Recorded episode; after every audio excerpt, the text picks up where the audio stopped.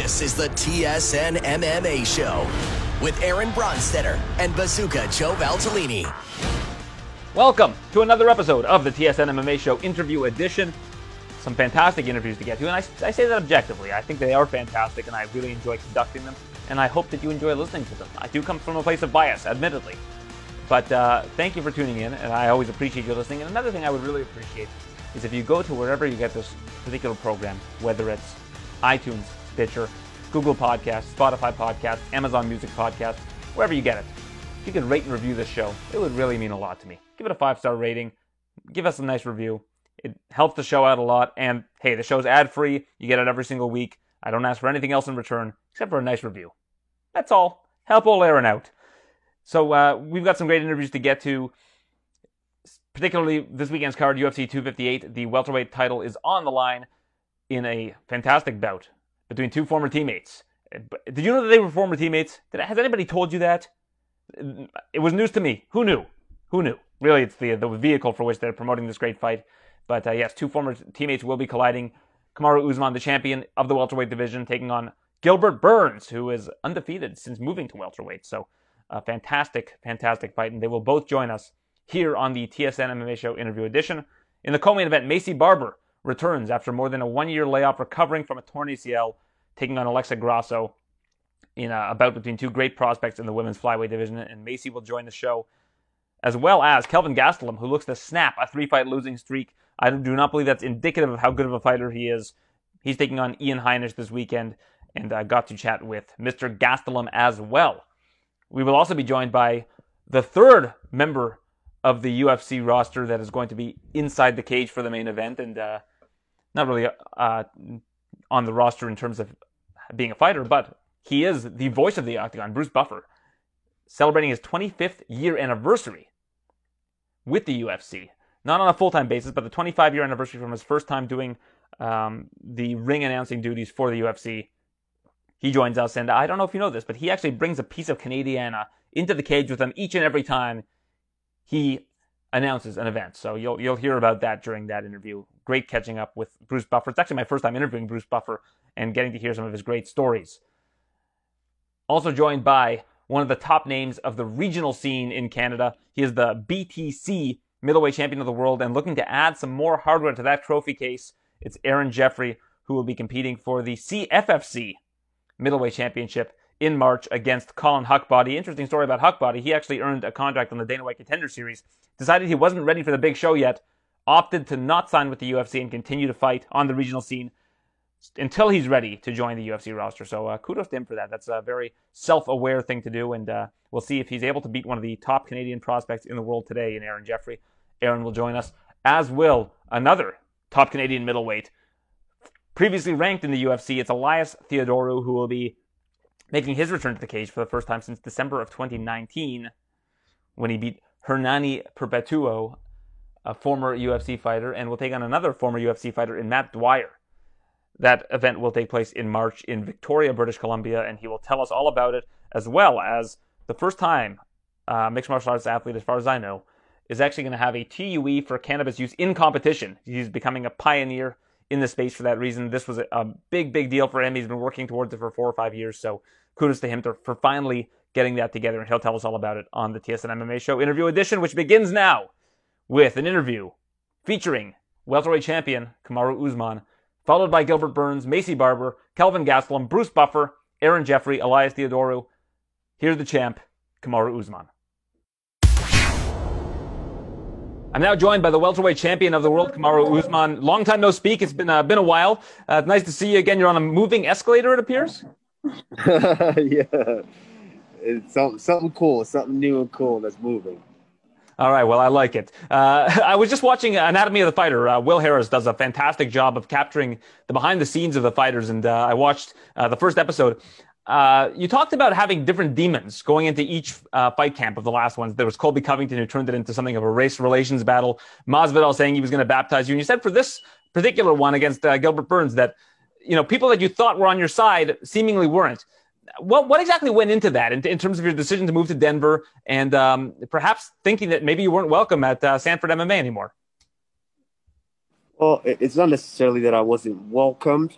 It, it's um, I was there from the start, from the start of all of that in, in, in Florida, and so um, you know it, it's one of those things that it, it, you know, I watched it grow, I watched it turn into what it turned into. Obviously, uh, having played a role in that, and then of course it, it got to the point where there were certain things that happened, which you know I don't care to talk to talk about right now, but uh, yeah, it came to the point where I was I was you know already I was already looking for uh, somewhere new that I, I felt like was gonna suit me better at this stage in my career, and you know I, I, started looking at coaches and I looked at some some amazing coaches that I really liked that I bond with that I think I would have been great for, like coaches like uh, Rafael Cordeiro or um, coaches like uh, uh, Mark Henry. And uh, you know, ultimately, Trevor Wittman seemed to be that. Also, Trevor Wittman. he seemed to be the one that that had the you know, just the time and, and, and I just fit well with him. I went there and I, and I fit well. And, um, yeah, it was time for me to make that move. And so, yeah, like you mentioned, like you touched on before, it's, uh, you know, you, uh, each fight I'm battling different demons and, uh, and this one obviously having been that and that that seems to be the theme of the story is oh former teammates this and that leaving the team yeah I, I was already chances are that i was going to leave before uh, this fight even brought itself up. But you know, it just so happened that this is the way that it played out. So, did you go from gym to gym to determine where you were going to go next? Did you meet with Cordeiro meet with Mark Henry, etc.? No, it's not that I went from gym to gym because that's not what I do. You know, uh, I've been down in Florida my whole career. You know, but through that, if I'm if I'm at a fight fight, uh, you know, let's say I'm helping someone from the gym uh, and I go to a fight with them, and you know my coach is not there yet and i need to get some work which i always got work on the road yeah i might you know i know all these coaches and i'm, I'm cool with them. I'm, I'm close with them. So it's like hey mark can we do some type of work? Can we get some work together and uh you know we get some rounds in some work together. And you know you kind of really get the, a feel for how those coaches conduct themselves and how they they run their styles. And you know that's kind of how i got to know a lot of the different coaches and we know that Florida has been a hotbed for for training partners and whatnot. But I mean, Denver right now, if you look at what's going on there, you had Overeem in the main event this past week, Sandhagen in the co-main, uh, yourself in the main event, uh, Curtis Blaydes coming up in the main event. It seems like there's no shortage of really good talent uh, in Denver. Was that part of the decision as well? Yeah, there's definitely talent here, and that's uh, you know, big thing is, you know, the big driving force was Trevor Wittman, and um, course, it doesn't hurt having Justin Gaethje there and Rose Namajunas to to really watch and learn from. So um, yeah, that those were the biggest driving force. But team elevation. I mean, if you look at the team, look at the guys, look how how they're doing right now. They they put the work in, and uh, and it shows. When I'm in that room, I feel it. Was that a tough one for you to watch this past weekend? The co-main event, Corey Sandhagen, somebody you're working with right now, Frankie Edgar. I'm, I'm sure a dear friend of yours. You guys are both managed by Ali Abdelaziz, and I know you guys go way back yeah, it was a very very hard one to watch. Um, obviously, I, I, I when you're at the top, you make all these friends that are you know have a similar goal and similar drive, and all these guys happen to be at the top. So when that fight was announced, I did not like that fight because these are two of my guys that I get to actually watch go out there and uh, um, and go to battle. And um, for that reason alone, I didn't like that because somebody has to lose, and I did not want to see that at all and then especially with the way that it played out and it went down, it was it was heartbreaking for me to watch that.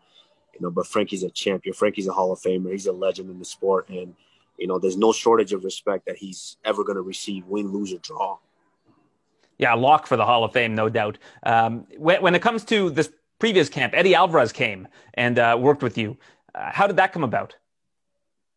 It's great. I've known Eddie for years, and um, you know, we, we used to train together down at the Blackzilians and me and Eddie stayed friends. One of the one of the few guys in the sport that I'm very very close with, as alongside guys like Rashad Evans. Um, me and Eddie are very very close. We talk very often, you know, for advice, you know, anything like that. He's a guy that's been around it. He's done it all, literally. And um, what better man to look up to and uh, get advice from on how to handle certain situations. And finally, your daughter's in Florida. She lives there are, do you feel like the door's closed for you to return to Sanford MMA to train there? Would you be looking for other places to train in Florida when you're making your residence there?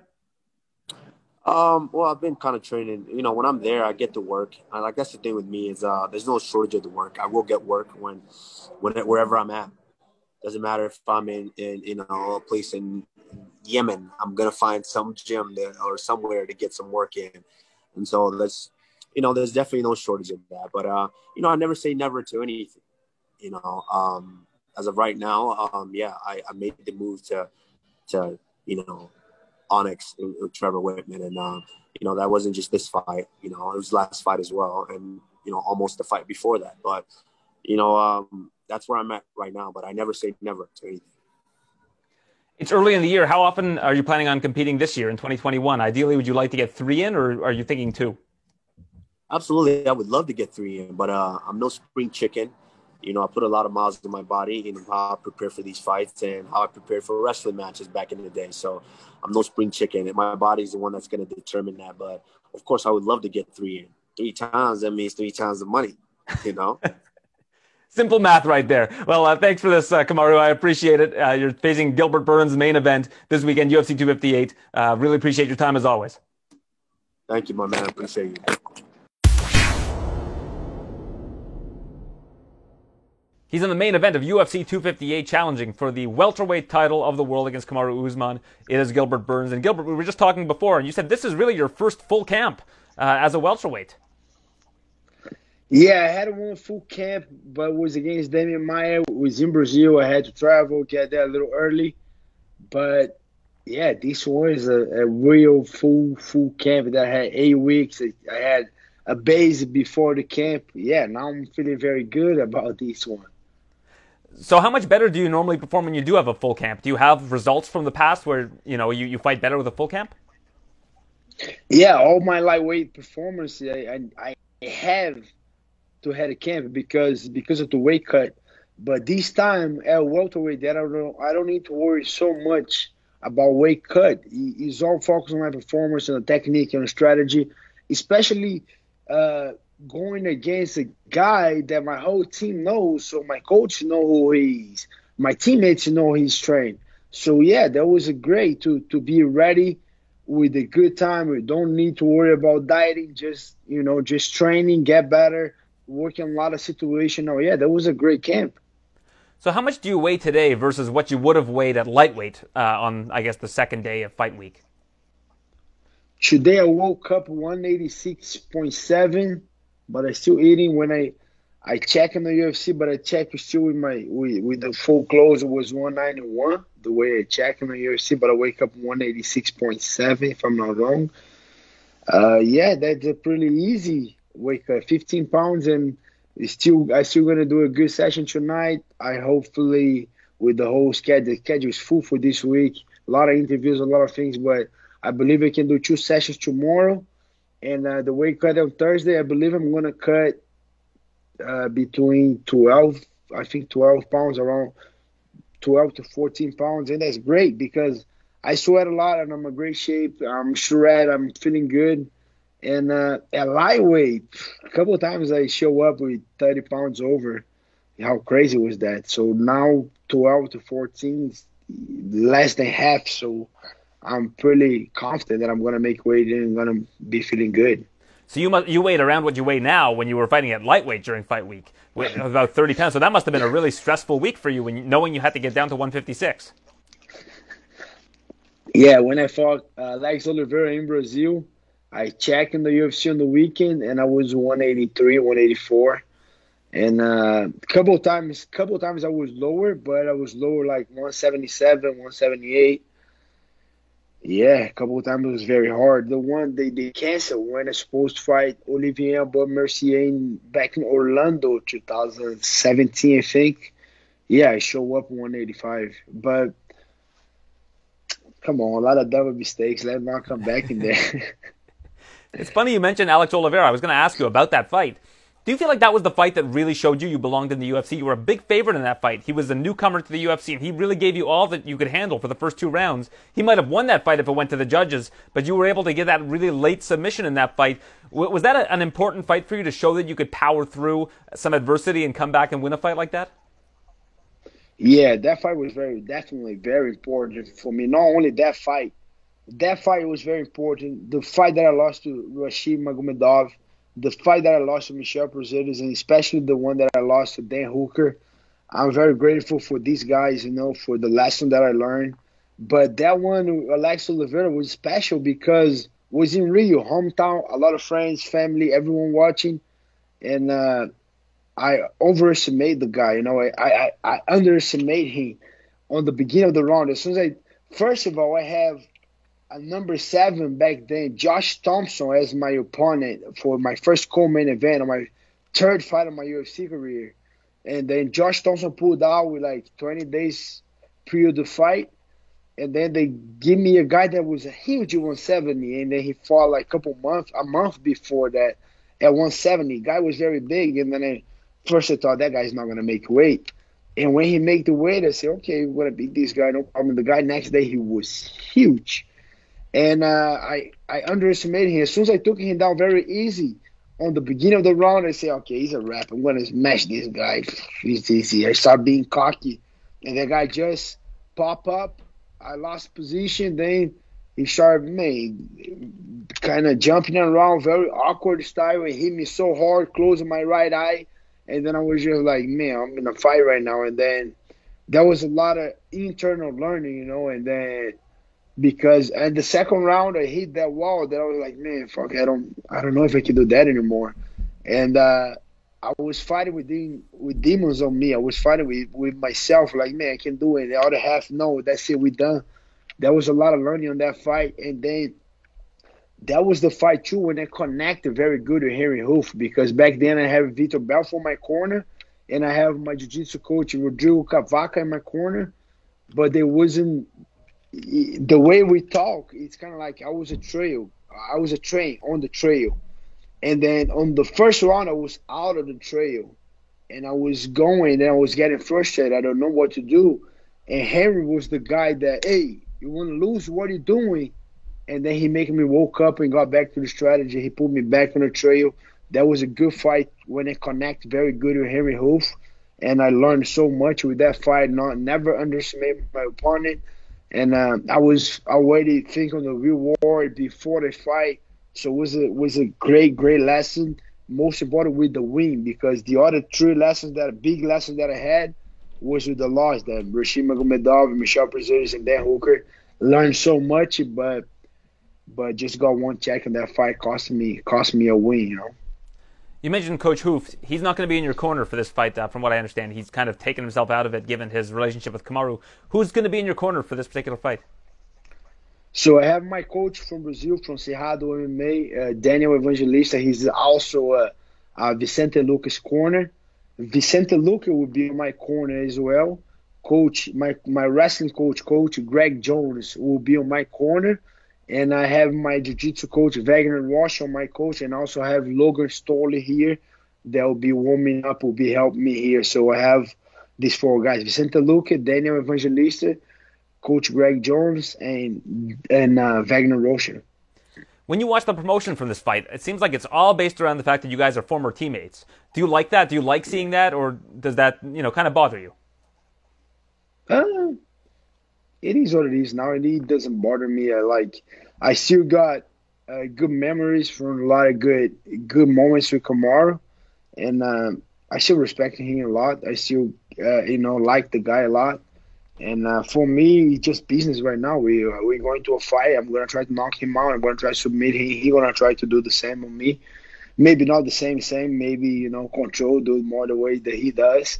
But I'm looking for for knockout submission and and become a champion. That's my dream. That's what I earn, what I deserve, what I've been working so hard for, and it doesn't bother me. whatever they show, it's okay. On UFC Countdown, you went fishing with your family, and you were talking to your son, and you said, uh, "You know, who am I fighting next?" He said, "Kamaru." I said, "You said, is he a bad guy or a good guy?" He said, "A good guy." You mentioned his daughter. What were you hoping uh, as a lesson to teach to your son from that conversation? What are you hoping that he got from that? Uh, he, he knows he knows me very well, and, and the lesson that we got is the respect, you know, for for for the opponent. If you saw the the, the better for today, he was wrestling with a little guy, and those guys is bro. So the way they wrestle, crazy scramble, people miss. They didn't show so much on the on the, the on the embedded, but they wrestle. My little one, he he's he's so good. He scrambled crazy crazy scramble. That's so funny, and. uh sometimes they have a little games on the wrestling, and then he wants to uh, like celebrate it. He over celebrated sometimes, and I talk to me, hey, you cannot do that. He's your friend. You know, he's, he's not nice. You got to respect him. Go there, shake his hand, and we always kind of. I'm, I'm always praising the respect. You know the, and I think that that's a lesson that they see. You know because when I fight, when when I go to the octagon, when I'm fighting a guy, me to in, in, order to perform my best, I don't want to be angry. I want to be on the flow mode. I want to be on my zone. I want to be able to perform my best. It doesn't mean uh, I need to hate the guy. I need to be angry at the guy. And uh, most of the time it's like that. And I'm gonna try to do the same. If I like the guy or if I if I dislike the guy, the goal is the same. So I always praise the respect, you know, and then for sure I do a couple trash talk here and there. I talk a little bit, but at the end of the day, everyone that step on the octagon gets my respect, and then that's one of what what I want to show to my kids. You know, like you know Kamaru, he knows a nice guy, but we're gonna go there and then we're gonna give my best in competition. Best man is gonna win, and I still we're still gonna respect each other. Well, that's some some great advice and uh, a great lesson. You're a champion in life. And we'll see if you can become a champion in the Octagon this weekend, UFC 258, the main event. Yourself, Kamaru Usman, for all the marbles, welterweight title. Appreciate your time. For sure, Aaron. Have a good one, brother.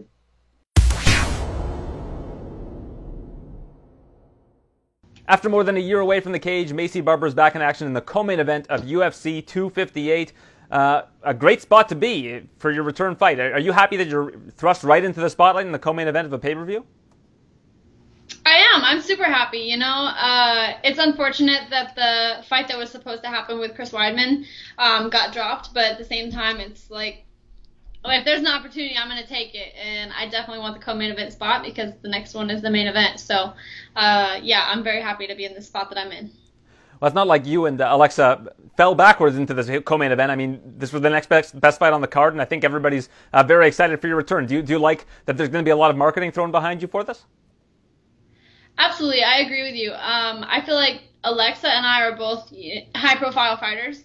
You know, we have big followings, and there's a lot of there's a lot of um, I guess uh, following behind both of us in the sense of fans. You know, it's not just we're we're both exciting fighters to watch, and uh, I believe that we're we're both worthy of the spot that we're in.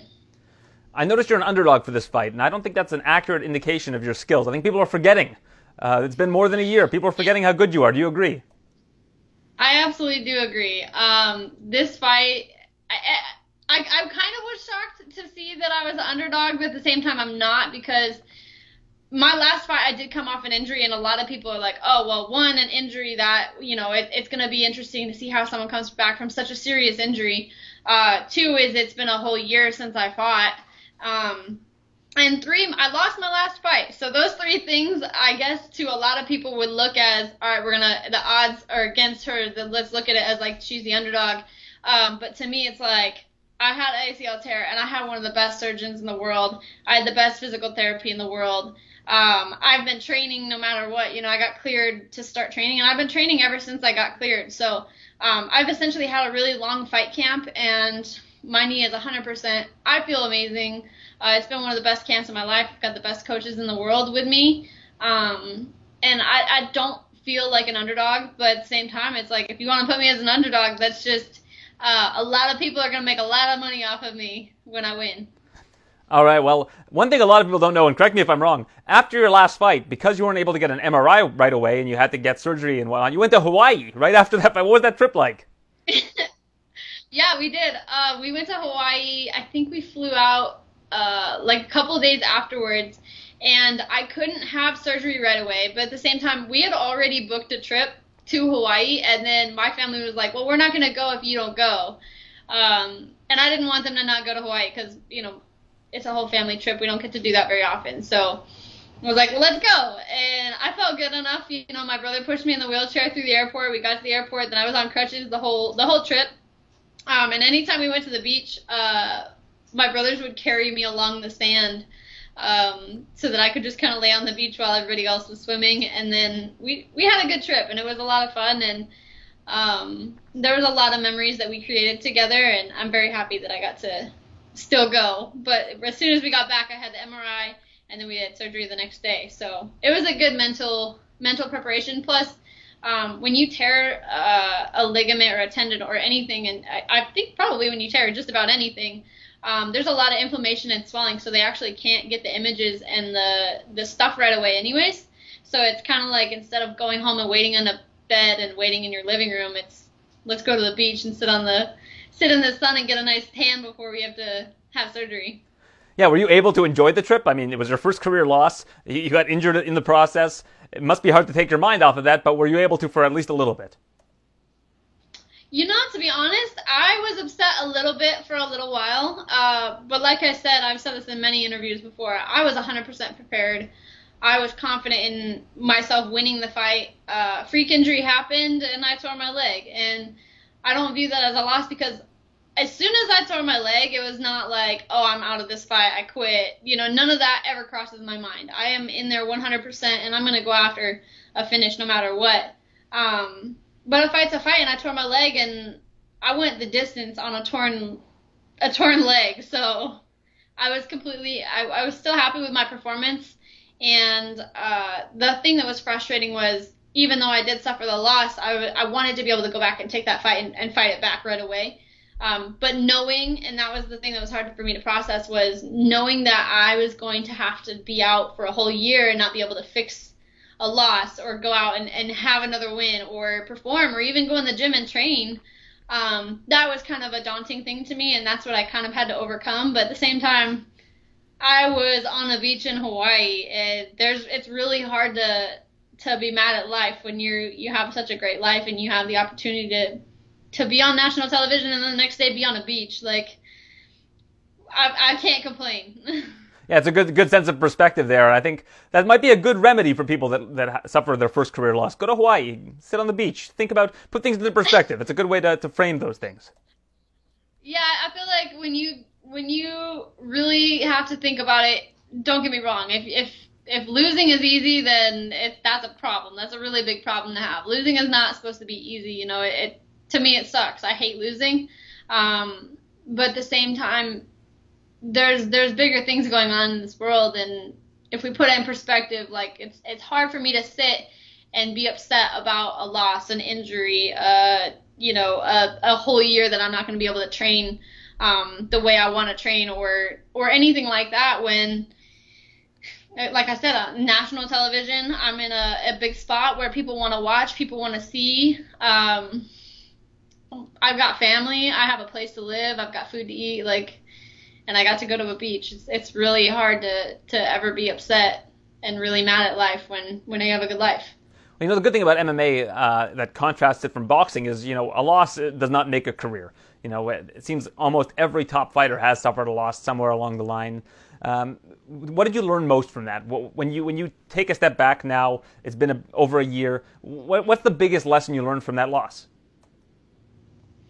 Uh, well, first to touch on touch on your uh, comment about loss and, and MMA fighters, uh, Dominick Cruz said it best. He said loss is a part of life, um, and he says that if you don't have losses, you don't grow and you don't learn. So um, that that really stuck with me, especially in this whole recovery as well. You know, even even through my own loss, you know, it's losing is a part of life, and that's how you learn and how you grow because a lot of times when you're not you're not forced out of your comfort zone, you're not going to be, you're never going to know how much further you can go. So, uh, for me, I, it was it was a good lesson, and I took a lot of things away from from that fight. You know, I do an annual. Sorry, I think I no, avoided okay. your question, and now I need to know what it was. Well, I mean, it's just what what, what did you learn the most? But it seemed I think you I think you hit it. I think you hit on it. Yeah, I, I learned a ton. Um, a lot of mental things. You know, I talked about it yesterday when um, I was in I was talking to another interviewer and a loss not not even a loss. I think that fight overall you know it, it taught me a lot of things. Mentally um, I feel like every fighter feels it inside of them. They're like no matter what I know that I'm going to perform and I'm, I'm going to do everything I can and everything I need to do um, and that I'm not going to quit. And that's something that we know inside of us but not everybody gets to see it. So I think that um, the the that a lot of people learned something from me of who I am and who I, that I'll continue to fight no matter what, you know, even through a uh, injury. Um, but for me, you know, the mentality, the the lessons came from the patience, the uh, the mental lessons that I got from the recovery.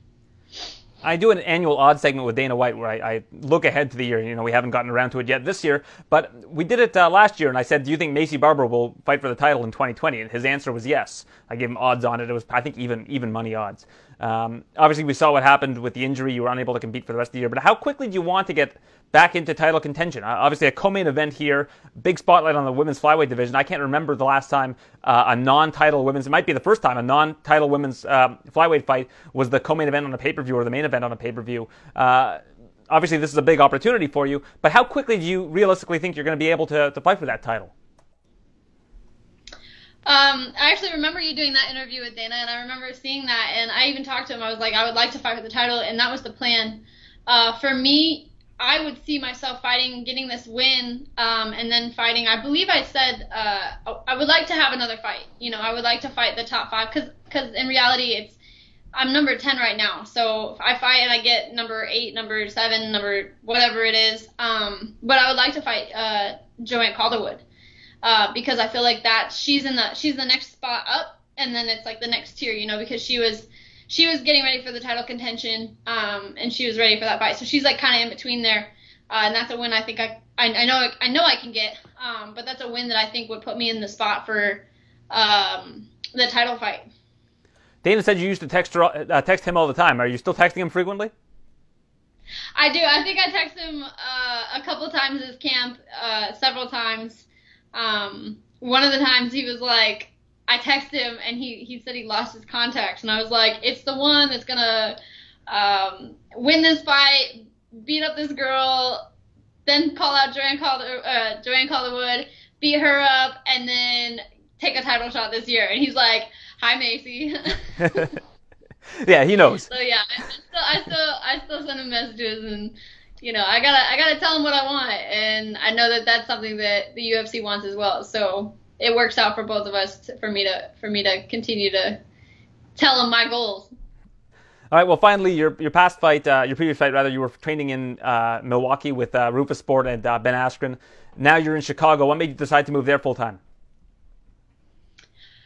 I decided to move to Chicago mainly because of the bodies. Uh, like I said, coming off an injury, coming off of you know that fight that was huge. This next fight, this fight against Alexa Grasso, um, even if it wasn't against Alexa Grasso, it, whoever it was against, this this fight of me coming back is the biggest fight of my life, uh, and I wanted to be 100% prepared.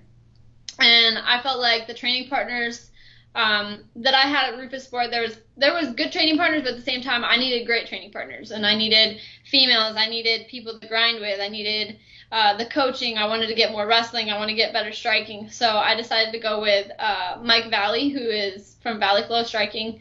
Um, and I've had a, a long time relationship with Izzy Martinez. I met him when I was like 15 or 16 down in Albuquerque.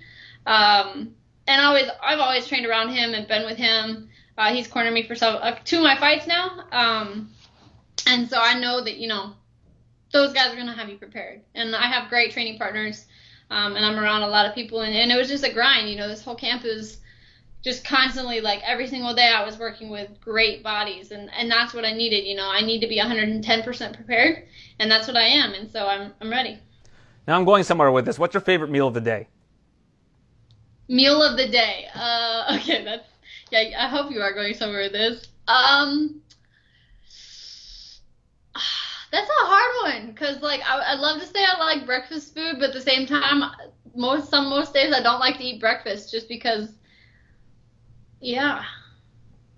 Let's go with breakfast. Now, the reason why I say that is because I've been I've been to Chicago twice to cover uh, UFC events there, and I've my favorite breakfast okay. place in the world is in Chicago. It's called Dove's Luncheonette. So I just want you to write that one down. So when you're out of camp and you eat a little bit of greasy food, Dove's Luncheonette is the place to go in Chicago. They're not paying me for this. I just really enjoy the place. All right. Okay. I will take note of that. You might have to send me a message and tell me what it's called again, but um, I can do that. All right, I'll, I'll, do that. I know you're in fight mode. I'll send you uh, after you get this win this weekend. I'll write Dove's Luncheonette to you in a text. You'll know that it's me, uh, and then you can tell me how you, what you think of it. Uh, thanks for this, Maycee. Best of luck, co-main event yourself, Alexa Grasso, as you continue uh, towards that that women's flyweight title. Uh, thanks for this. I appreciate it. Thank you so much. I'm joined by the number nine ranked middleweight in the world, Kelvin Gastelum. I don't like that number nine beside your name. I feel like you're a top five guy in this division. You're just having a bit of a rough patch. Uh, what have you done to get over that? I mean, three losses in a row. Um, how have you worked on the mental aspect going into this fight to make sure it doesn't become four? Yeah, I've definitely worked with um, Eric Fajo, who's helping me out with my mental aspect. Um, he's not necessarily a sports psychologist, but he does work with pro athletes and he does work with the mind uh, aspect of of the, of the sports. So he's definitely helped me out, refine my thoughts, refine my emotions, just kind of figure it out what's what's really going on, and uh, it's helped me a lot, I think, in this camp, and it's something that I'm going to be using probably for the rest of my career. Was that the most disappointing fight you've ever had? The previous one against Hermansson, because you just looked like the disappointment was just palpable at the end of that fight. You you could tell that something happened there that you weren't expecting. Absolutely, yeah. Um, probably not one of the most disappointing, uh, or maybe I don't know. I don't really like to dwell on my, my losses, so I, I don't think about it on on it too much. Um, I just remember being so physically ready uh, but I, I also maybe think my mental aspect wasn't as sharp as, as I wanted it to be. And so uh, that's something that I worked on for this camp and something that uh, has worked uh, tremendously throughout this camp. So I'm excited uh, to, to put to test on, on Saturday. What can you tell me about Ian? I, he's an up and coming fighter, of course, uh, a ranked fighter. Is this the kind of opponent that you feel like you need at this stage in your career? Um, you know what? At some point, I was like, you know what? Give me anybody. Give me the number one guy. Give me the number fiftieth guy. I don't. I don't care who I fight. I just want to fight. Um, and uh, it, it's definitely a different um, challenge. You know, I've learned that every fight is different. You know, usually I try to emulate the, you know, the same kind of strategies, the same kind of uh, uh, training strategies. Is what I mean. Uh, but I can't do that. You know, and I realize every fight is different. And so now I'm just working on being more present in the moment, more more more focused on my opponent rather than the variables that come with winning, you know, and, and thinking a little bit more ahead. Who have you been training mostly with for this camp? Um, you know what? I, I have had a few uh, different training partners. You know, I mean Marvin's up there, Danilo Marques is up there, um, and a couple other guys that are up and coming, young, young, hungry fighters that are looking away, making their way to the UFC as well.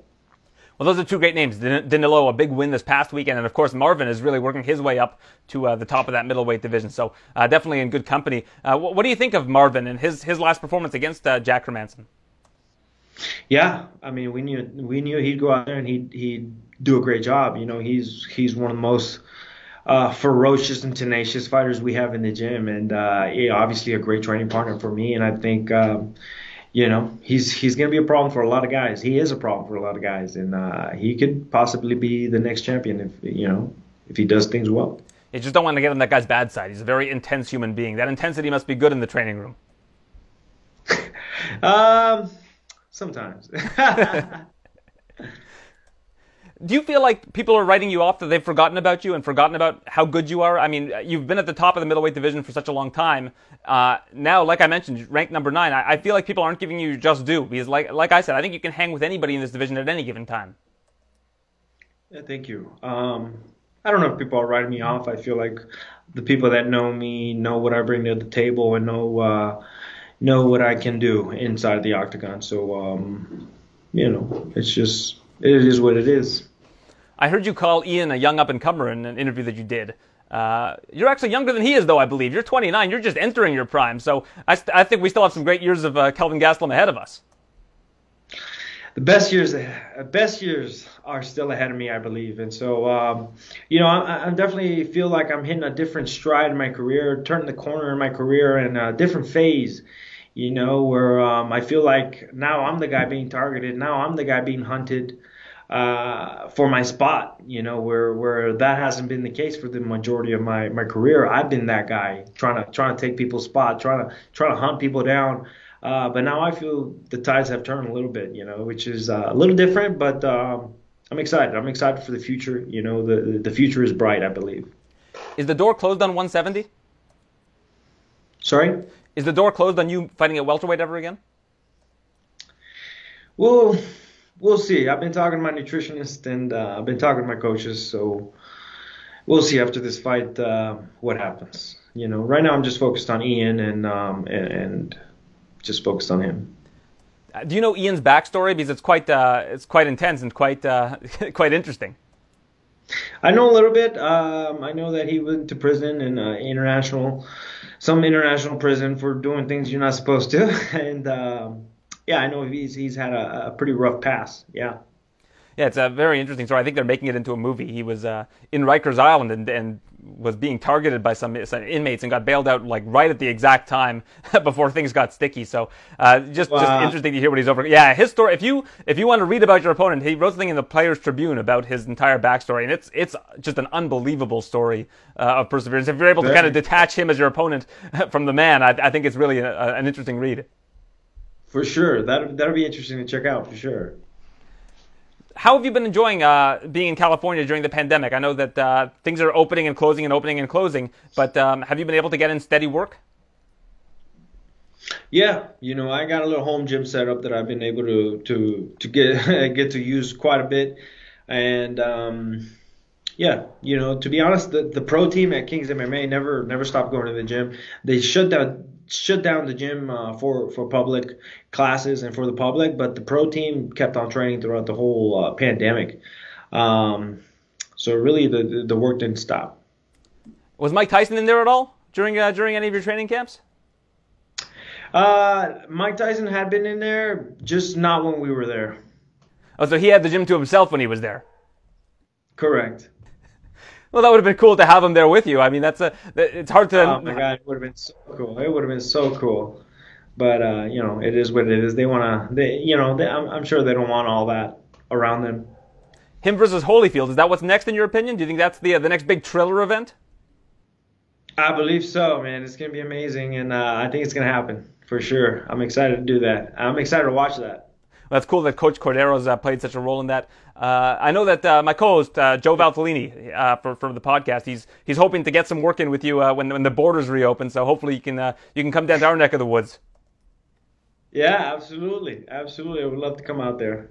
Well, there's a great El Salvadoran restaurant right near where uh, where that gym is. I will I will point you in that direction when you're in town. Hopefully, it's sooner rather than later. But uh, let's look at uh, what's what's right ahead of us. Ian Heinisch this weekend. best of luck to you at UFC 258, and always appreciate your time.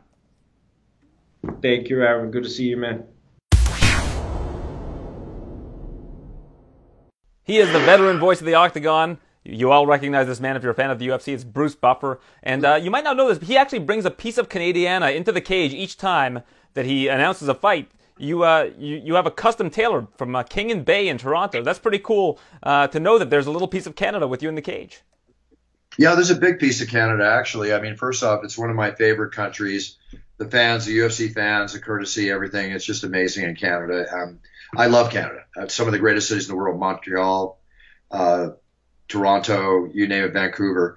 But my tailors, uh, King and Bay, or at my King and Bay, if you look them up on Instagram or on the internet on the web, they're amazing, and they've been my exclusive tailors now for three or four years. Every time you see me in a new outfit, of which um, you're going to see a number of them this year, it's all tailor made, specifically designed by by King and Bay. And we're coming up with a very special thing, as a matter of fact. Um, we have they have a virtual style process where they can make you and deliver suits to you anywhere in Canada, anywhere in the United States, anywhere in the world, actually. And they're brilliant at it. I set a lot of UFC fighters up with them and friends up with them, and everybody's just so, so happy. So this year happens to be my 25th anniversary of being in the Octagon, which is February 16th. And um, usually I'm involved in the actual design or, you know, approving the designs made for me. But uh, Ashif at King and Bay, uh, my master tailor, he uh, is basically making me a jacket. They're making me an incredible jacket for the pay per view coming up this weekend. And it's going to be a special 25th anniversary jacket, which is going to blow me away. I saw the lining. I can't give anything away, but I'm very excited about it. And then they're going to do something really cool. They're going to launch, um, and pardon me for being so wordy, but they're going to launch the uh, 25th anniversary Bruce Buffer 25th anniversary collection from King and Bay. And what they're going to do is start off with a series of limited edition pocket squares. You know, the squares you hear what people call handkerchiefs. And there's like five different pocket rounds that'll be released throughout the year. Each will uh, feature four images of me in signature smoking jackets that I've worn at different UFC events. It's really artistically beautiful. And they're going to sell for $125, but we're going to donate 25% of the proceeds to a special um, charity for the research, cancer research, which I think is very, very important. We want to make sure that we give back. So I'm very excited about what King and Bay and I are doing this year with the 25th anniversary. And they actually design custom smoking jackets, like a Bruce Buffer custom smoking jacket, if you want to buy one from them. Yeah, you can actually go to them. The designs they make for me are usually of raw jacquard silk, and they're lucky if they can find enough to make one or two. That's how that's how specifically designed these jackets are. And I know they've auctioned off the second jacket in the past, but if you call them up and say Buff sent you, I want to dress like Buff, and believe me, they'll accommodate you as much as they can. If you've got a design you saw that you like, just tell them about it, and they'll work with you on it as best they can most definitely. Or if you want to dress like Cowboy Cerrone, I believe that they designed some of his suits uh, from when he fought Conor McGregor just last year. Yeah, Cowboy Cerrone, uh, Wonder Boy. I know they're talking to uh, Michael Chandler. Uh, the list goes on and on and on. Jon Anik, the the uh, great commentator of the UFC, they make suits for him. Um, they're just I can't say enough about them. It's one thing to get a great suit, but it's another thing to great, get the great customer service and the courtesy that they give forward. Even if it's just a virtual order, where you're in a completely different country or a completely different area of Canada. Now I know you're fairly tunnel vision when it comes to these events. When you're in the cage, you're you're not really hearing the, the crowd. You're more feeding off of them. But was there a difference when you were at uh, UFC 129 in the stadium, the, the, the first show ever in Ontario, uh, a full stadium show? I know that's where the uh, the patented 360 happened. It might be the last time we ever see the 360 in the cage. But uh, was there a different uh, mood and environment for that particular card? You know, each card and each city that the card is held in has its own specific flavor. Um, the one thing about Canadian fans is that if you have 10,000 fans, they sound like 40 or 50,000. I mean, they're, they get so excited. They love their UFC. So whenever we go to a, a city for the first time, we open it up, uh, whether it's a city in Canada or elsewhere, it's always a unique experience. And I look at every experience when I walk in the octagon. I always look at every night as my very first night. So actually, every experience has its own flavor and its own distinction to me. So I've done thousands of shows, events, you know, fights, you name it. Um, it's very hard for me to particularly focus on one, but I do remember the great shows of Canada because again, the fans are just they're rabid, man. They love their UFC. It's it's an incredible experience that I can't even relate to you in words. Standing center octagon and getting hit by all this energy from the incredible fans in Canada. It's, it's just wild. It's like a rush of sound coming at you, like boom, as I'm going boom. well, you say every 10,000 is about 40,000, and that, that one card at 129 had about 60,000, 70,000 people, so that's like a small city. It's like 250,000, the equivalent of 250,000 fans. Yeah. Now, that was, okay, that was a Toronto Rogers Arena, wasn't it? Yeah, yeah, Rogers Stadium. Yeah, okay, that that's the night I actually moved and did a 360 move on the ground, but that was George St. Pierre versus Jake Shields, if I'm not mistaken. Yes, that was that's the one. Mm-hmm. That's the night I blew my ACL. That's the night that I blew my ACL in the octagon. I was announcing George St. Pierre. I had a ankle injury. Um, I rolled my ankle the previous Saturday. I couldn't even stand on my leg that Thursday. I managed to be able to stand and walk on Friday. When I got in the octagon that night, which was the biggest show in UFC history, sold out in like 20 minutes. You know, 55,000 tickets. It was crazy. Um, some ridiculous sellout feature. And when I announced George, I went, George, rush. And George lunged out as he always lunges out. And I bunny hop back as I always do when George lunges out. But when I bunny hop back about a foot and a half, my bad ankle landed and it wobbled and my whole knee exploded. I severed my ACL completely. Uh, on the announcements was like, George, rush, St. Pierre! The loudest, most painful Pierre I could ever give him. And um, luckily I didn't fall, uh, which was good. But you see me hop out on one leg and John McCarthy, the referee, Big John McCarthy, said, Buff, I just think you blew your ACL and stitched your hands, putting an ice bag on my knee with my pant leg rolled up. And I'm like, what's wrong with this picture? These two great warriors are fighting in the octagon for five rounds, and I'm sitting here with a blown ACL. But the show must go on. I got back in, I announced it, and uh, rest is history. And for what I understand, evidently, uh, George wasn't satisfied with just one torn ACL in the cage. He tore his in training a month or two later, and you guys did rehab together and had the same surgeon, from what I from what I recall. Done great research, my friend. Yes, that's absolutely true. George blew his knee like about three months later. I didn't get operated on until three months later when I had an opening. I just basically held a brace. I had to make a movie. I had shows every week. And I wanted to train my legs to get really, really strong for the operation, uh, stronger than they already are. And um, lo and behold, I get into rehab, and who else is in rehab with me but George?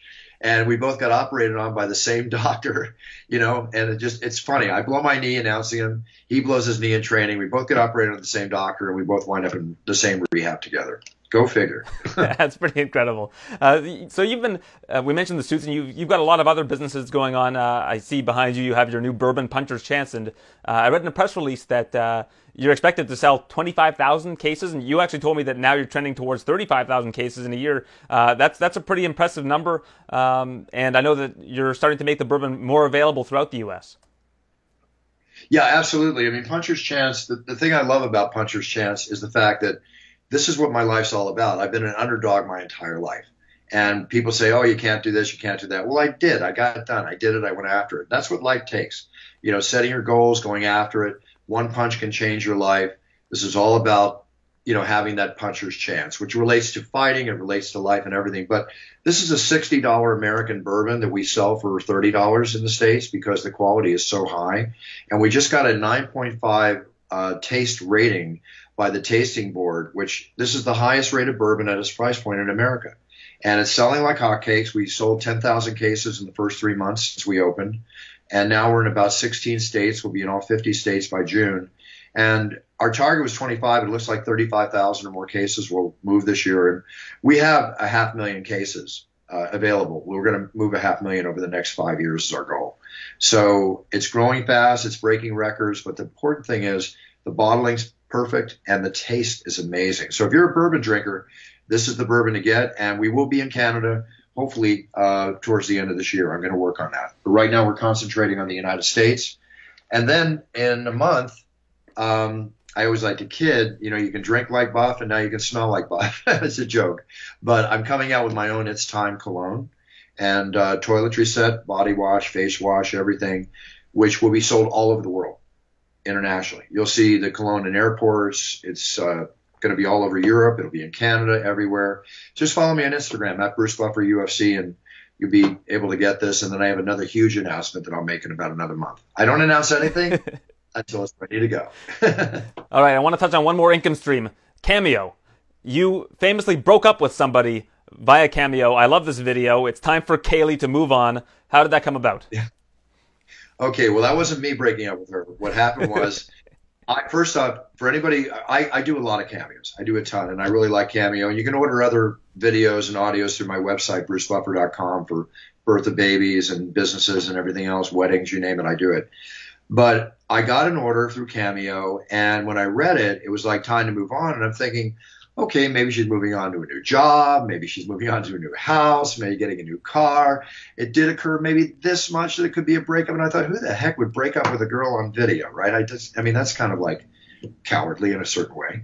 So I did the video, sent it out, and lo and behold, it was he sent it to her to break up, and it went viral. It's not something I did on purpose. I, if you want me to do a recording like that in the future, don't even try to order it. I'm not doing breakup videos. And I even made an invitation to Kaylee. I'll be happy to do a video for her anytime she wants or, you know, make a donation to her charity. But um, no, I didn't mean to do that. It just it just went viral. And people got it, uh, strangely enough, people got a big kick out of it. It made uh, the UK Sun, it made the New York Times, it made TMZ, but it wasn't on purpose that that was done. But I do enjoy doing cameos. I do a ton of them. So it's a lot of fun. All right, so for background, you didn't know that that was a breakup video, so and you probably wouldn't have done it had you known, because you know obviously Never it's not the most gentlemanly thing to do. But uh, yeah, that's that's interesting because I thought that maybe you know you get a request and you just do it. Uh, no, I, I I really go through these things with a fine tooth comb because I've had a couple strange requests that I will not do, and I want it all to be classy. But no, that just that slipped through. Sorry to say, it slipped through. But you know what? So through the beginning of uh, or November or December, and the world's funny. I, I, did about three times as many cameos that month, which because of all the publicity that came in from that one. Go figure. But I donate partial proceeds to animal, military, and children charities. So I try to get back and pay it forward wherever I can. Any chance you would disclose any of the weird ones that you've turned down? Uh, you know, they involve curse words, or maybe it was uh, insulting to the person that was being made for, and that's not what I. That's not who I am. I don't do that. So keep it classy. All right, I like that. Uh, yeah. I want to ask you some some uh, about some stories you might not have told in the past. Um, have you ever been in a situation where you almost didn't make it to an event on time? Uh, no, I uh, made it except one time. I was in New Jersey. I was doing a show uh, in Jersey, and I had to be in Belo Horizonte, Brazil, 18 hours later, uh, in the Octagon, which was impossible flying commercial. So at that time, I was doing every show. Didn't the backup announcer that I have now for six or seven shows a year. Um, and Dana White, we just put the bags to the arena, and I hopped on Dana's private jet Dana flew me down, and 16, 18 hours later, I'm in Belo Horizonte, Brazil, showering, getting in a new tuxedo, and in the octagon for the second show in a 24 hour period. So it was kind of my rock star moment. I didn't miss the show, but I had that rock star moment of two shows in two hemispheres and two different time zones in less than 24 hours, which is pretty cool. Now, I know you're pretty laid back, but have you ever made an error in the cage that you've beaten yourself up over for maybe a week or two after the fact? well, not a week or two, but a minute or two. I'm my own worst critic, you know, and uh, I can say less than 10 times that's happened. Um, and, you know, it's a type of thing that you have to roll over. You got to roll with it. One time I'm staring at uh, Mario Yamasaki, the uh, referee, and I don't know why it happened, but then I'm looking at him. I go, and your referee in charge of the octagon is Herb Dean. As I'm saying it, it's like Herb Dean. It's just coming out, and I'm realizing, what am I doing? You know, that was one of my little faux pas. And I think there was one time in New York, it was about four years ago, that I was busy working on the next fight, and the fight ended really quickly between two men that had red beards and red hair, and and I went in and I accidentally announced the wrong winner, which I corrected during my announcement. Got a nice laugh from 20,000 people, but hey, you know what? If you can't laugh at yourself and you can't be a little self-deprecating at times, uh, then you know, ease up a little bit. You got to ease up and enjoy life. So roll with the punches and take your puncher's chance. Well, like you said, you've, you've made so few errors over the years that uh, you've, of course, become the gold standard of, of announcers. Uh, the, the trademark, it's time. I love it because it's just so to the point and so that's you know when you, when it's the main event, it, it is time. And while the UFC does have, uh, unlike boxing, people show up from the first fight to the last fight. Um, I remember when I went to uh, McGregor Mayweather, I was amazed at how few people were in the arena until like the co-main event. But in the UFC, people yeah. people are there from the beginning of the, until the very end. But uh, because of their patience, you reward it with the uh, the it's time. And uh, again, from what I understand, this is something that you have said for years before you even became an announcer. In the morning when you wake up. Exactly, exactly. And again, great research. Um, yeah, I, every time, every morning when I shave, because I've always been an entrepreneur, I've always been out to be the best I can be. I, I don't live on my laurels. When I wake up in the morning, it's all about proving to myself that, uh, just like when I walk in the octagon for the first time, every time, every, like this Saturday night at the pay per view coming, that to me is my first night, and I got to walk in there and do the best job I can, prove to the powers that be, Dana, the fans, yourself, and especially the fighters that I deserve this position. I deserve to be the voice of the octagon when I wake up, before I ever became the UFC announcer, I would just say it's time to prove myself to be the best I can be. I'm a I'm an overachiever. I, I set my goals. I go for them, and um, I have to. I'm very self motivating. I, I motivate myself to get the job done.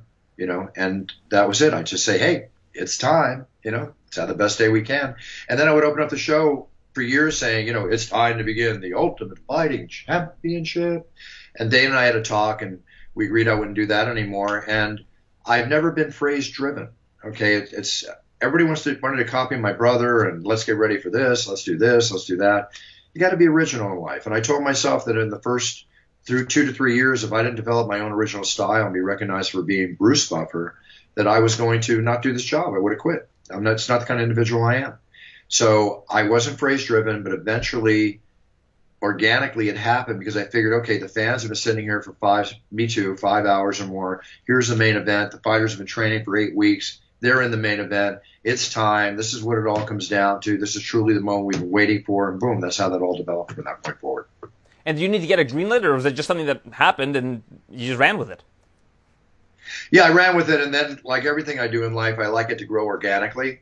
And whether it's how I say it, to me, I always say and I think I'm the, I'm probably the announcer takes less time in the in the octagon or a ring than any announcer out there. I try to get in, and it's not what I say, it's how I say it. It's giving it the punch, giving it that sizzle, right? And that's what I do. I, I put my passion on the line, my lung my lung power, everything I can to enhance that moment for the great fighters, the great warriors, and for the great fans of the UFC. And I will continue to do that because my passion is what drives me. When the passion starts waning, then you're going to hear me say I'm going to retire. I'll be. I'm not going to go in this and travel the world the way I do just for a paycheck. I'll be the first one to cash the paycheck on a Monday morning at the bank. Don't get me wrong, but I'm in this for a lot more than the money. I'm in this because I love it. I'm a fan first, an announcer second. You know what's incredible about your story is I think a lot of people their dream job would be what you're doing right now.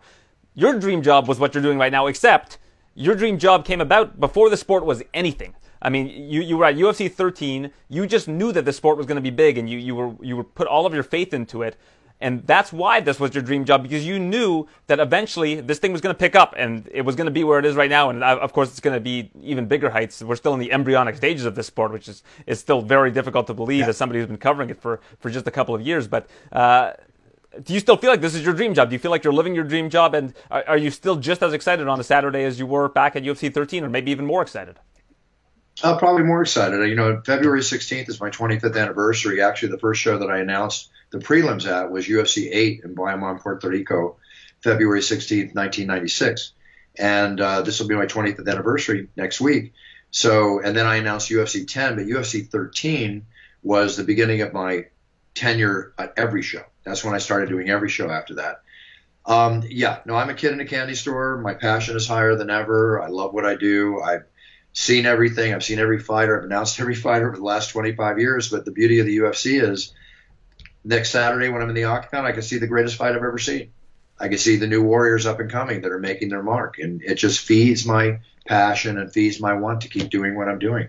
There's sacrifices you make being on the road as, as road warriors like us are. You know, family, relationships, everything. We miss out on a lot of stuff, but that's why it's important to love what you do. I don't wake up to go to work. I wake up to live a lifestyle. I don't work, I live a lifestyle. And yes, it's a lot of work. I do I work I do the work of three men when you get down to it, if not more, with everything I'm involved in. I'm not putting anybody down by saying that. I just love to work and and I approach and attack everything I do with passion and I only do what I'm passionate about. And I'm lucky to be I'm very lucky to be able to say that. And I realize that every day I wake up.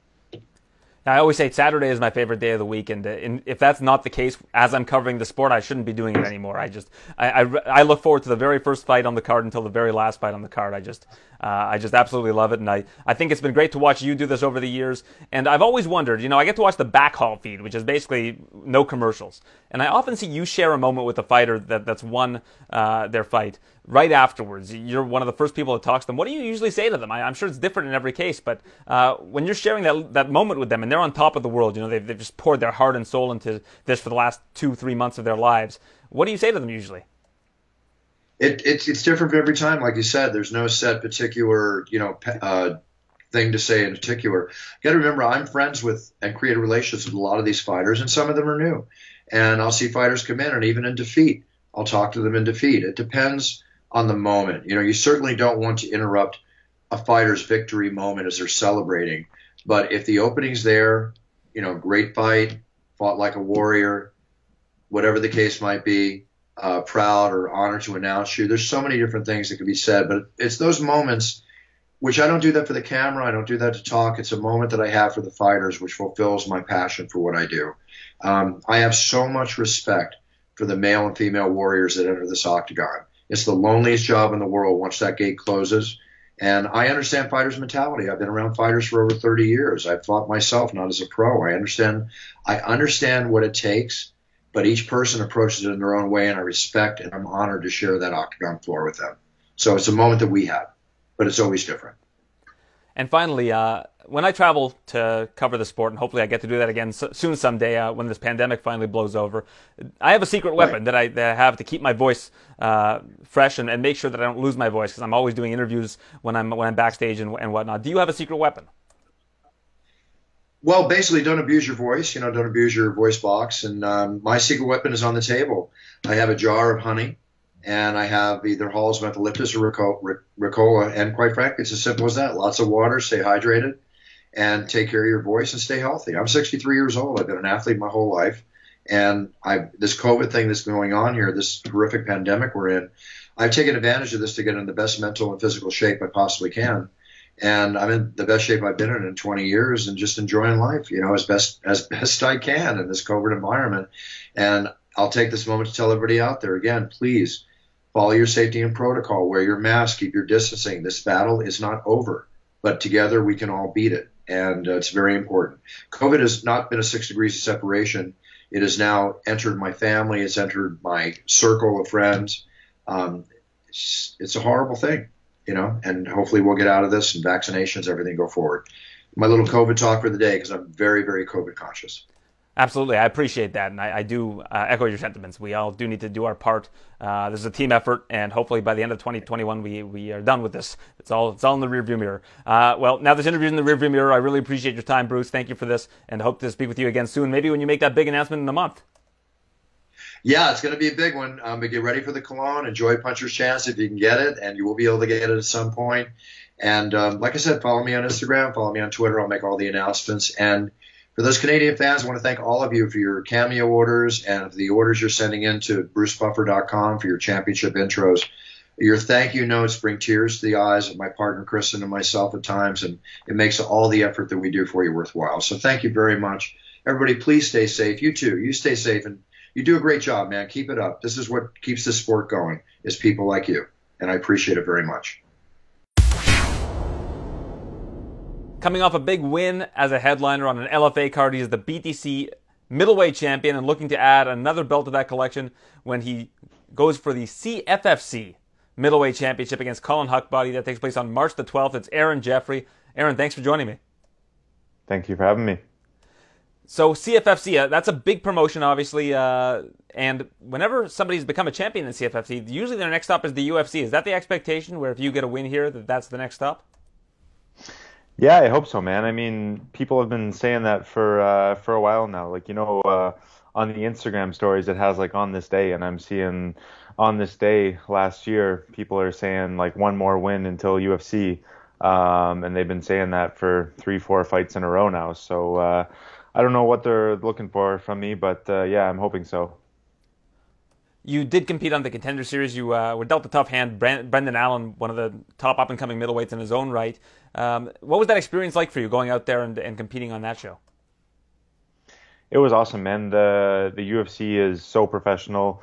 Um, like I fought for uh, a lot of small regional shows, um, like my amateur career and early pro career. Um, so to to work your way up from that to uh, to the UFC is um, it's crazy. It's like a, a, kid's dream, right? Like it's it's so professional. Everything is done so well. It's scheduled. Um, they they treat you very well. So uh, yeah, it was amazing.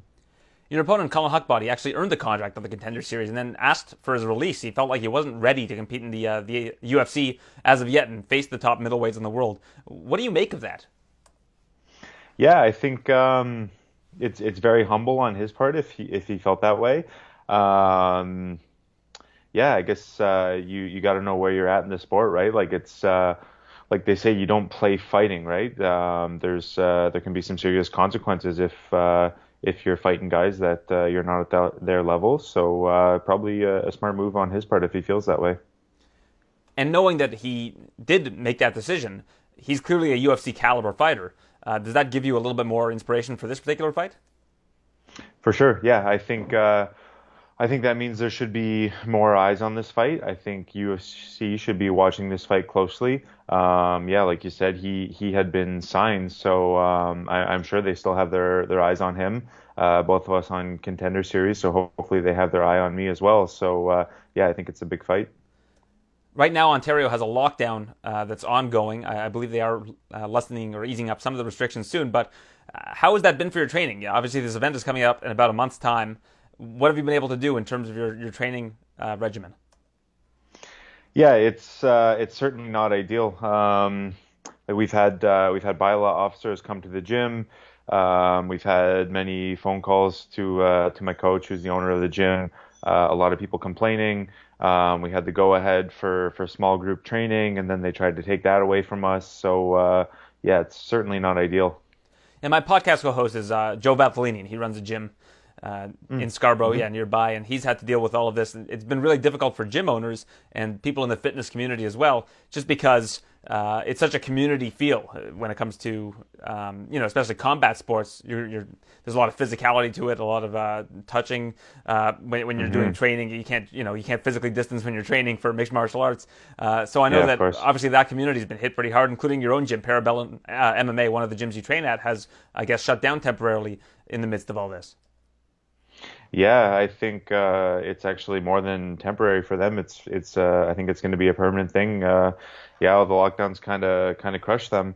Um, and the uh, my other home gym, Niagara Top Team here in uh, St. Catharines, um, a brand new gym. They've only been open for for two years, and they were just kind of picking up some steam and getting some good memberships and whatnot.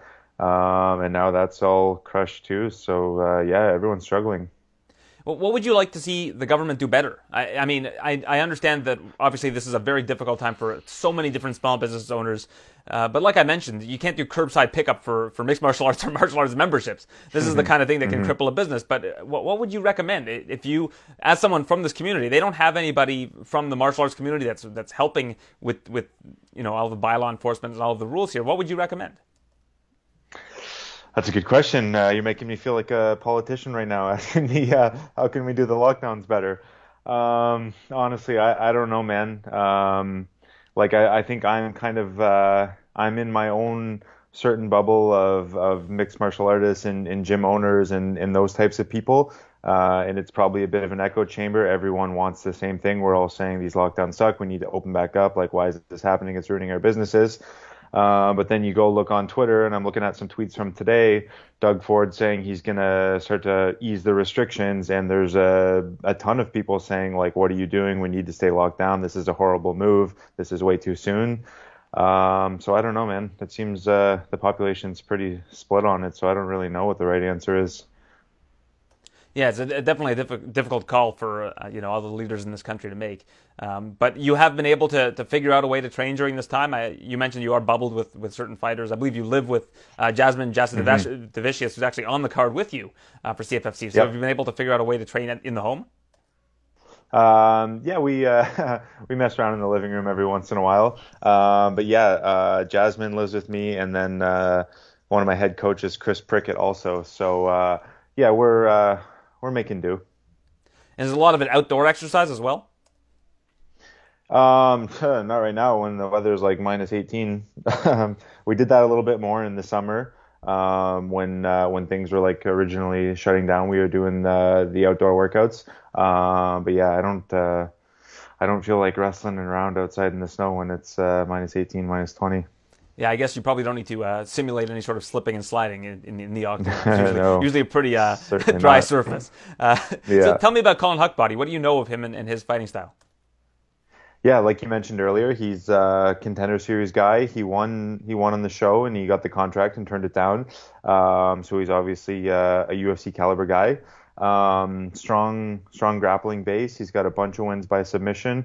Uh, he looks like a, a, decent wrestler as well. Um, maybe maybe a little bit uncomfortable on the feet. Um, but I, I, think he tried to showcase a, a, bit more of his striking in his last matchup. So uh, he's he's fairly well rounded. He's uh, he's a tough guy for sure. Now, from what I understand, you're a hot sauce enthusiast, and yesterday was the Super Bowl. Mm. I know you're in camp, mm-hmm. but you, did you partake in any wings or anything along those lines? No, I didn't. Um, I'm pretty strict at this point in camp. What are we? Uh, under five weeks out now, so uh, I'm I'm pretty uh, on point with everything right now. And you run a nutrition company. I, I saw another video where you make a, a, mush that you have. I guess it's called mush or something along those lines that you have slop. four times a slop. slop. So you have it four times a day. uh, yeah, I uh, I have a lot of slop for sure. I, uh, I have a lot of slop. I have a lot of eggs. Um, certainly not the most uh, aesthetic diet, that's for sure. How does one go about making slop? If somebody's watching this and want to uh, jump on the Jeffery Nutrition train, how does uh, one make a, a, savory slop to enjoy? Um, so slop is pretty much any meal you want. Uh, for me, it's usually like uh, some sunny side up eggs and veggies and toast. Um, so you assemble your meal as you how, as you normally would, and then you uh, you just kind of chop it all up and, and mush it around, and it becomes slop. So it's like it's, uh, it's, it's homogenized. Every bite is uh, consistent. So it's like one of those uh, those Denny's uh, the things where they take everything and they just shove it inside. What's it called, like a scrambler or something along those lines? Yeah, yeah, exactly, exactly. All right, I'm, I'm picking up uh, the gist of that. Uh, and I also understand you're a cereal enthusiast. So I, I want some power rankings here. Give me your top five cereals that you can get in North America. Top top five cereals. So my number one is just the uh, the frosted mini wheats. Um, I like the sugary ones, but uh, to me the the frosted mini wheats is uh, it's more of a meal. It's like a it's a hearty, wholesome meal. It really uh, sticks to your ribs, you know. Um, I'm a Nesquik guy. I'm a Reese's Puffs guy, so I'll, I'll call those uh, Nesquik two, Reese's Puffs three. Um, I like honeycomb. I'll go with that as four. And uh, I think a, a, very underrated one is uh, Golden Grahams. Well, in the spirit of supporting Canadian companies, uh, as we discussed earlier, that, that need our help during this pandemic, if you like the Reese's Puffs, I would recommend Puffins. Have you tried the peanut butter Puffins before? I've seen them. I haven't tried them though. I would recommend Are they them. Canadian? They're nice. Yeah, they're the Canadian company. Yeah. And they're, they're yeah, okay. they're quite they're quite good. I would recommend. If you, have you ever tried those uh the the corn? I forget what they're called. The Quaker Oats makes them. They're like corn um squares.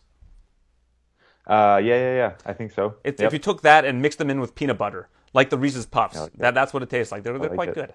I like it. Yeah, and I, I will, uh, like I said, I'm, I'm pretty consistent with my diet, but I will snack on some cereal here and there throughout fight camp. Um, so yeah, that's uh, that's something I might try out this week then.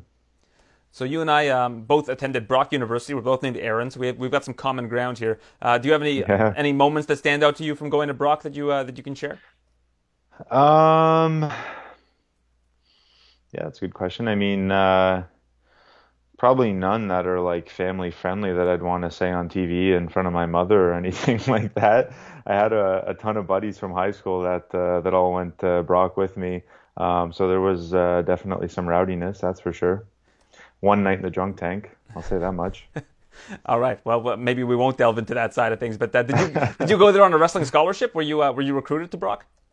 No, I didn't even wrestle uh, while I was at Brock. Actually, I uh, I trained at a jujitsu gym, um, and we had a lot of uh, amateur fighters that fought down in the states against uh, the American wrestlers, um, and we kind of uh, we hated on the wrestlers, and none of us wanted to wrestle because uh, I don't know for whatever reason we, we didn't like wrestling. It was lame because we were jujitsu guys. So uh, my my four years at Brock, I actually didn't wrestle with the team at all, and then. Um, after I graduated, I, I met the uh, the assistant coach, who's my coach now, Chris Prickett, uh, and he told me to start coming out coming out to uh, practices, and that's when I started actually. So you you did wrestling with the Brock team after you had graduated. Yeah, yep, I still do. That's pretty cool. Um, hmm so w- when you were at Brock, what what uh, what was your major? Uh, medical sciences. Okay, so so that kind of works with uh, with what you're doing now in terms of nutrition. I'm sure you you have a Yeah, uh, yeah. yeah a good knowledge of biology. Yeah, exactly. And I, uh, up until my contender series fight, I actually worked in like a, a diabetes and cardiology and weight loss clinic for uh, for like four and a half years. I think I was there.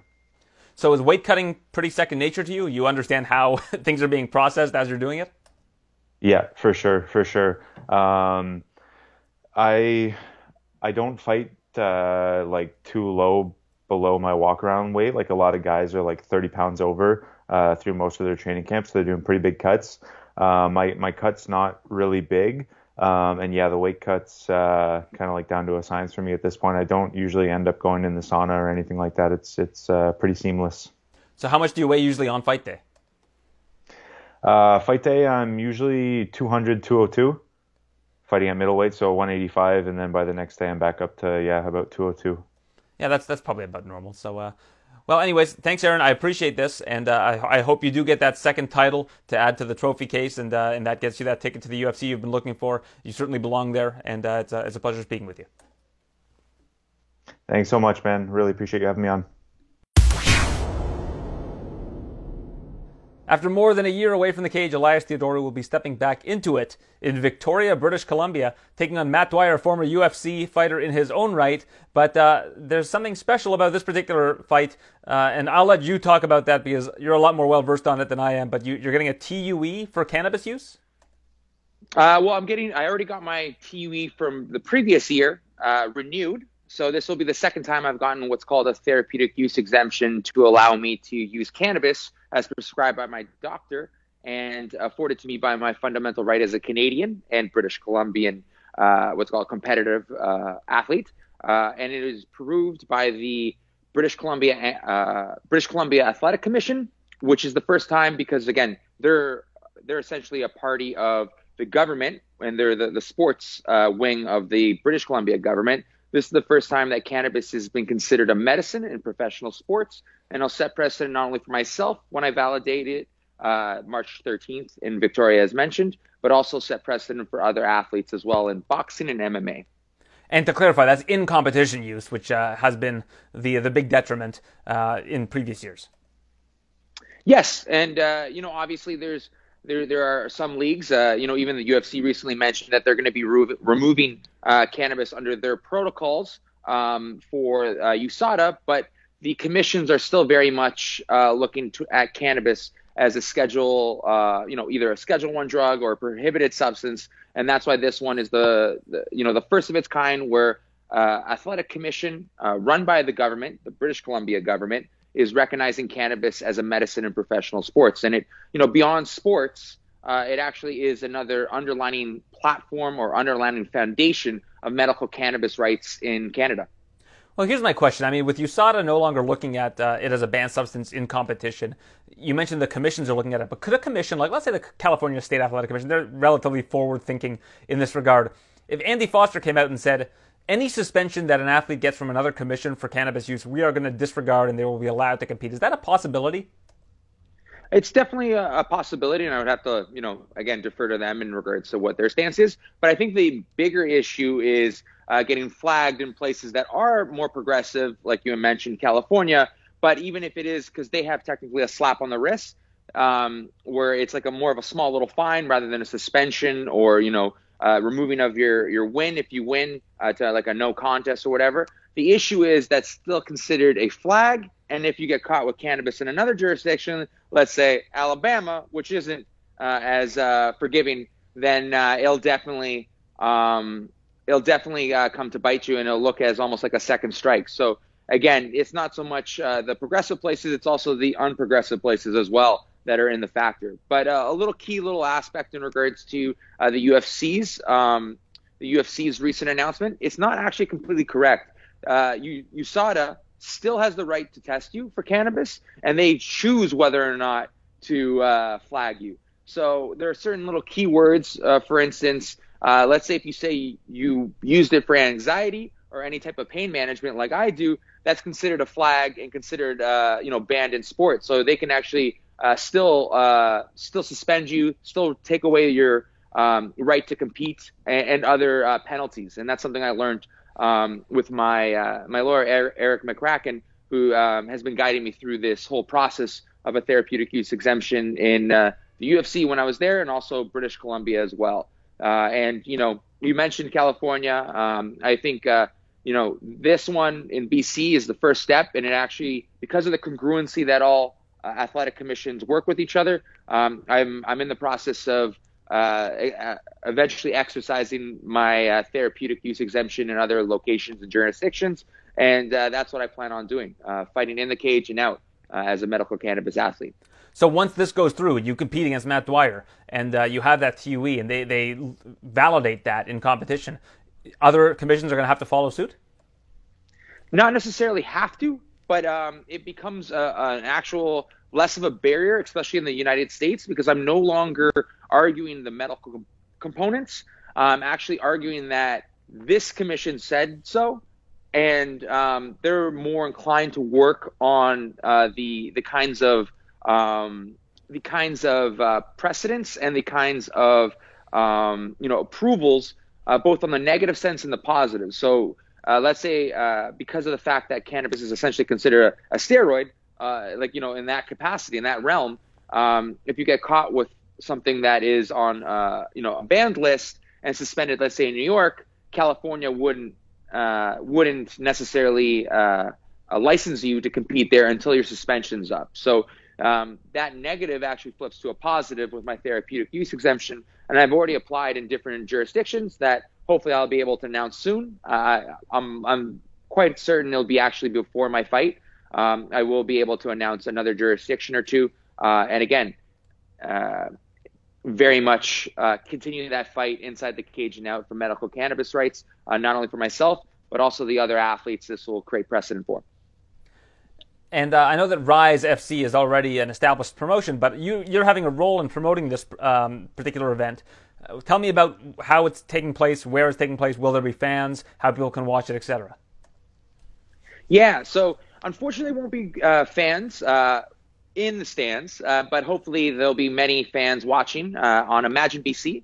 Uh, it is, as you can see right next to moi, um, it is the company that I'm partnering. It's a streaming service, but also a revolutionary platform that um, is equitable both for the content creator like myself and the viewer uh, that will be watching uh, my original content and exclusive content that will be on that site. So we're essentially building up. I'm going to have a whole bunch of free stuff uh, to watch leading up to my fight, and then come March, it flips to four dollars and twenty cents a month, and obviously, and um, for the first month, you'll be getting my fight and all the all the month long content that is mentioned, and then moving forward, uh, obviously, hoping to create more content and a lot of great giveaways uh, for the uh, the viewer throughout. That uh, again, that four dollars and twenty cents you'll be paying a month, uh, whether through giveaways or other uh, fun things that um, I'll be ha- giving, and also the the app itself, because I think the revolutionary component one, it's built off of blockchain, and two, you actually get paid to watch advertising. the the traditional platforms that we have, like Instagram, Twitter, you are the revenue source for that company. And Imagine BC flips it where they actually give you um, credit for any type of advertisement that you opt in to watch. So really excited that the, the ethics and the equal, equal uh, sorry and the aspect of its equal, equality uh, for the um, the viewer and the content creator like myself. So the event itself is going to be in uh, British Columbia, Victoria, British Columbia to be exact and it'll be held at the uh, the Songhees Wellness Center. It's a beautiful, beautiful uh, arena. Uh, you know, it's like the whole thing itself is like somewhere around the lines of like 55, 60,000 square feet. And unfortunately, there won't be um, any fans, but uh, I'm looking to put on one hell of a performance that puts fans not necessarily in the stands, but obviously on the on the computer and mobile to watch it. How did Matt Dwyer come about as your opponent, and was anybody else in consideration? Um, every top Canadian, um, top Canadian uh, middleweight was in contention, but uh, they Matt Dwyer was the only one that ha- was, uh, for lack of a better word, um, uh, you know, without tooting my own horn, brave enough or confident enough to compete against me. And um, you know, I, my hat's off to him. He's a he's a great fighter, uh, but I'm going to show him, you know, the difference between chess and checkers, and I'm looking to get my hand raised in dominated fashion, and uh, that's what I'm going to do March 13th. Let's say it's uh, February 2022. Where do you hope to be? Um, I hope to be where I want to be, uh, and that's obviously going to change. Uh, I'm going to continue fighting uh, for cannabis um, in the cage and out, and I look to validate this in a, another jurisdiction uh, very much soon. Um, I'm, I'm, working on some side projects and, and film and TV that uh, I've been able to, you know, keep busy in different directions, um, and uh, looking to very much jump in a major promotion as well. Um, I've had offers. I've had offers previous to this to uh, to join uh, different organizations. Uh, it was very flattering, both their interest in me and you know their offers. but in many ways, I- am very much committed to being a cannabis advocate, and that's what I'm going to do. you know, when I make history as the first sanctioned cannabis athlete competing March 13th um, live on Imagine BC, and uh, you know from there taking a two win uh, a two win fighting streak and uh, jumping on a major promotion. From there, we'll have to see after obviously after I get my hand raised March 13th. Uh, so this was a bigger priority for you than signing with a big promotion. So like if PFL, Bellator, even the UFC came along and said, "Hey, we want you on board," this this was more important to you for the time being than that. And and that's then you'll after this, once you have competed with the TUE in competition, that's when you'll start shifting your priorities to, to joining one of those promotions. That's exactly it. Um, I'm a man of my word, and uh, you know, someone that some might argue a little stubborn, but I think uh, determined uh, to finish what I started. And it's been a four or five year process for my therapeutic use exemption, and uh, in many ways, this is bigger than myself. Uh, you know, I look to greats like Muhammad Ali, uh, you know, who fought for something bigger than themselves. I'm no way putting my name in anywhere contention of his. What I'm uh, what I'm saying is that he's the one. He's the type of person that inspired me to fight for something bigger than just uh, you know a fist fight, and that's what I, I, plan to do for the rest of my career. But obviously, um, uh, obviously, uh, still have plenty of fight uh, in the cage that I plan on doing. you know, I'm 32 now, but the way my body feels in general, I, I can very much now because I'm able to medicate as prescribed by my doctor, I think I have another five years left in me. So, you know, I, I took the year um, to get, you know, not only this event together uh, on the on the the, the partnerships, the sponsorships, uh, you know, the the investments needed to run a show, um, but also the protocols. Um, I and my team uh, have, you know, tirelessly put together uh, protocols to bring competition safely back to Canada. And uh, again, beyond the aspect of um, mixed martial arts and, and, the importance of my therapeutic use exemption, also the importance of bringing back uh, competition in Canada. So I'm I'm really uh, proud of my team and myself uh, for not only trailblazing in cannabis, but also trailblazing to bring MMA back to Canada. Yeah, I was going to say, is this the first uh, Canadian regional promotion to actually hold an event since the pandemic uh, hit about in last March? I, I, can't think of any off the top of my head. Yes, um, basically it's the first one. I think there was an amateur boxing uh, event uh, somewhere in Mon- Montreal at some point that they kind of committed, kind of in between those lockdowns, and then uh, they had it and they've kind of been locked down since. So uh, it's very much um, you know the first of its kind uh, post COVID, and we're actually uh, looked at as somewhat of the the standard bearer for other jurisdictions that kind of are, are looking at our protocols and what we kind of put together uh, for their own uh, you know renewal of competition moving forward. So again, obviously fighting for medical cannabis rights, but also fighting to get mixed martial arts and boxing because most commissions kind of are dual um, you know, dual role in regards to what they oversee. So uh, very much helping to bring back uh, MMA and boxing. I couldn't be more excited.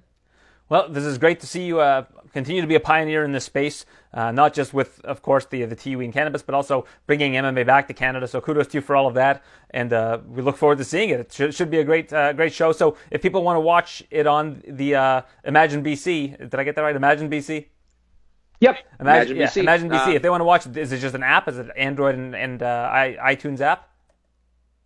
Yep, there's an app for all the content. Uh, the uh, online aspect, you can also go to um, imaginebc.net to download the app, uh, and you can also watch it um, on your uh, watch it on your uh, desktop, you know, computer, etc., etc. So, really excited. Um, couldn't be more excited, obviously, to fight. It's as you mentioned, it's been more than a year, um, but uh, you know, all good things kind of uh, happen for a reason, and I, have very much been putting you know all the work that's been needed in the cage. Uh, you know, prior to that, becoming a, a greater fighter, and I can't I can't tell you how excited I am both to compete, but also to show everyone what I've been working on. Awesome. Well, we're all excited to have MMA back in Canada. I'm happy to see you back in the cage. So, all good things, all positive, and uh, I always appreciate your time. Thanks, Elias. Pleasure's mine. Thank you, Aaron.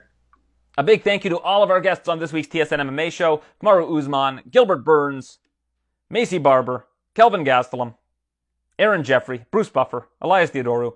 Fantastic stuff from all of them.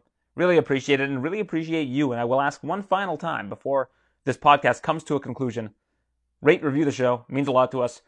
We will continue to get this out on a weekly basis. No ads, uh, at least uh, for now. You know, if you would like to advertise on the show, please reach out to me and I can put you in touch with the right people. But uh, thank you for tuning in. Really appreciate that. And we'll be back next week with some more great interviews. A card between, a headline rather, by Curtis Blaydes and Derrick Lewis on the horizon. Thanks for tuning in to the TSN MMA Show, Interview Edition. Thanks for listening to the TSN MMA Show. For all the latest UFC news, visit tsn.ca slash UFC.